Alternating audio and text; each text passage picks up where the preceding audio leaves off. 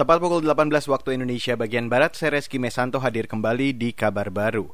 Saudara, Markas Besar Kepolisian telah merampungkan proses penyidikan kasus dugaan suap terkait pencabutan status buronan Joko Chandra dari Interpol. Polisi menetapkan empat tersangka, yaitu pengusaha Joko Chandra dan Tommy Sumardi, serta dua jenderal polisi yaitu Prasetyo Utomo dan Napoleon Bonaparte.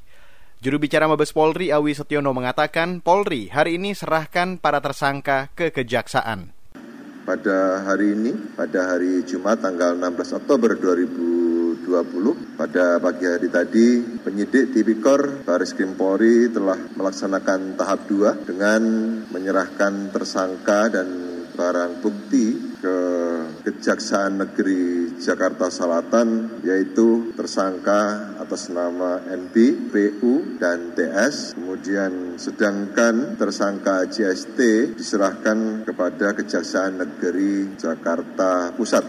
Itu tadi juru bicara Mabes Polri Awi Setiono. Kasus ini bermula saat Direktorat Jenderal Imigrasi menyampaikan pemberitahuan dari Interpol bahwa status Red Notice atau buronan atas nama Joko Sugiarto Chandra terhapus dari sistem basis data sejak 2014.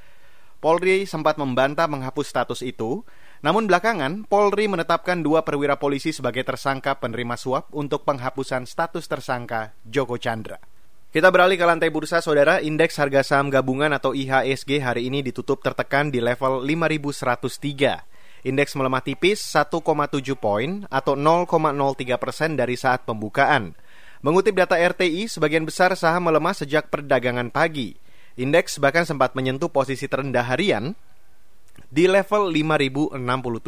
Saham-saham yang melemah antara lain di sektor perbankan, di mana saham Bank BRI dan Bank BTN melemah di atas 1 persen. Sementara itu, sejumlah saham liquid yang menguat tinggi antara lain Adaro Energy menguat 5,6 persen, Astra International menguat 4,01 persen, dan Waskita Karya menguat 3,6 persen. Sedangkan saham blue chip yang melemah antara lain PGN, Kalbe Pharma, Jasa Marga, PT Telkom, dan BRI.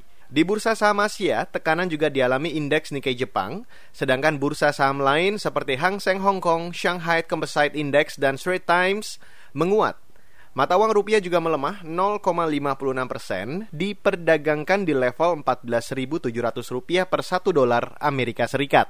Kita beralih ke berita olahraga saudara, ajang final turnamen sepak bola Liga Champions Asia tahun ini bakal digelar di kota Doha, Qatar. Final hanya akan digelar sekali pada 19 Desember mendatang. Dalam putusannya hari ini, Konfederasi Sepak Bola Asia atau IFC menyatakan akan memastikan final yang hanya digelar dalam sekali pertandingan itu bisa adil dan tidak ada klub sepak bola yang lebih diuntungkan. Liga Champions Asia tahun ini diundur dari jadwal semula Maret karena pandemi. Semua pertandingan di zona barat yang kembali digelar bulan lalu dipindahkan ke Qatar, sedangkan pertandingan tersisa dari zona timur yang semula digelar di Malaysia juga dipindahkan ke Qatar. Saat ini Liga Champions Asia masih di penyisian grup. Wakil Indonesia, klub Bali United sudah tersingkir di babak penyisihan. Dan saudara demikian kabar baru pukul 18, saya Reski Mesanto.